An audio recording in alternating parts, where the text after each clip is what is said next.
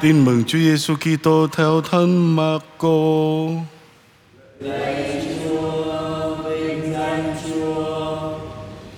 Khi ấy có một người bận cùi đến van xin Chúa Giêsu và quỳ xuống thưa người rằng: Nếu Ngài muốn, Ngài có thể khiến tôi nên sạch. Động lòng thương Chúa Giêsu giơ tay đặt trên người ấy và nói: Ta muốn anh hãy khỏi bệnh. Tức thì bệnh cùi biến mất và người ấy được sạch. Nhưng người nghiêm nghị bảo anh đi ngay và dặn rằng anh hãy ý tứ đừng nói gì cho ai biết. Một hãy đi trình diện cùng trưởng tế và dân của lễ theo luật mô xê để minh chứng mình đã được khỏi bệnh. Nhưng đi khỏi, người ấy liền cao rao và loan truyền tin đó nên Chúa Giêsu không thể công khai vào thành nào được. Người dừng lại ở ngoài thành trong những nơi vắng vẻ, và người ta từ khắp nơi tuôn đến cùng người. Đó là lời Chúa. Lạy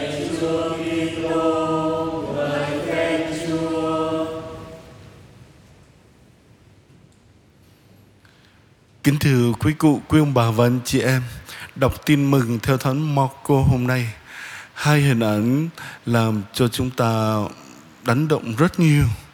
Hình ảnh thứ nhất là hình ảnh của người phong quỳ xuống van xin. Vào thời Chúa Giêsu, phong quỳ là một căn bệnh đáng sợ. Những người bị phong bị coi là ô uế và họ phải sống tách biệt khỏi cộng đồng xã hội. Nỗi đau và sự khó chịu do bệnh tật thậm chí còn trở nên tồi tệ hơn nữa khi họ mất đi cái sự an ủi nâng đỡ mà họ cần từ những người thân yêu sống bên cạnh họ bệnh nhân này thực sự ở trong tình trạng đáng buồn và phải can đảm lắm anh mới phá vỡ các quy tắc xã hội, đang cô lập những người phong cùi và tìm gặp Chúa Giêsu. Chúng ta thấy thái độ của anh như thế nào? Anh đã phú phục và cầu xin cho được sạch. Mặc dù đây là vấn đề hệ trọng, sinh tử đối với anh, nhưng anh không xin Chúa Giêsu chữa lành. Thay vào đó, anh thưa với Chúa rằng anh biết sự chữa lành của mình sẽ chỉ xảy ra nếu Chúa Giêsu muốn điều đó. Nhìn lại bản thân của chúng ta, đây có phải là thái độ của chúng ta khi chúng ta cầu xin Chúa ban ơn bình an, ơn hoán cải, ơn chữa lành cho bản thân ta hay cho những người thân của chúng ta hay không? Chúng ta có cầu xin theo những lời mà chính Chúa Giêsu đã thực hiện và đã dạy chúng ta trong cơn hấp hối của người trong vườn cây dầu xin đừng theo ý con, mà xin vâng ý ta cha hay không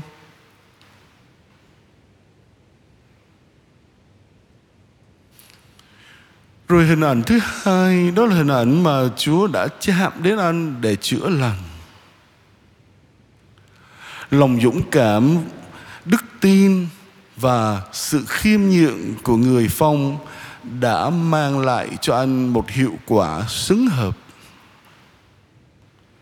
Chúa Giêsu ngài đã làm một điều mà không thể tưởng tượng được đối với một người vào thời đại của ngài. Ngài đã đưa tay chạm vào người phong một căn bệnh rất dễ lây lan. Động lòng trắc ẩn, Chúa Giêsu đã không để cho cái sự khiếp sợ của con người và cái nỗi sợ lây nhiễm ngăn cản Ngài thực hiện sứ mạng chữa lành của Ngài.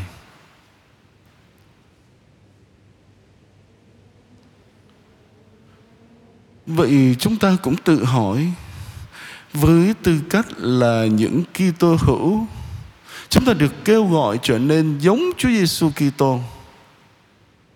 Vậy chúng ta có tiếp cận với những người bị bỏ rơi trong xã hội giống như cách thức mà Chúa Giêsu đã làm hay không?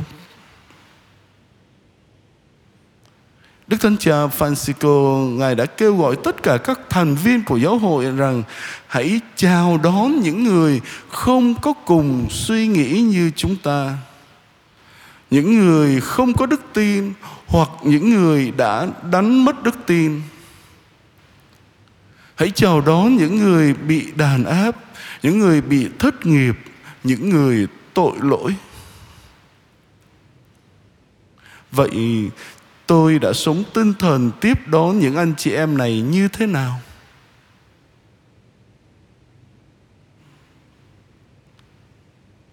Lạy Chúa Giêsu, xin cho con ý thức được nhu cầu của bản thân con là được thanh tẩy.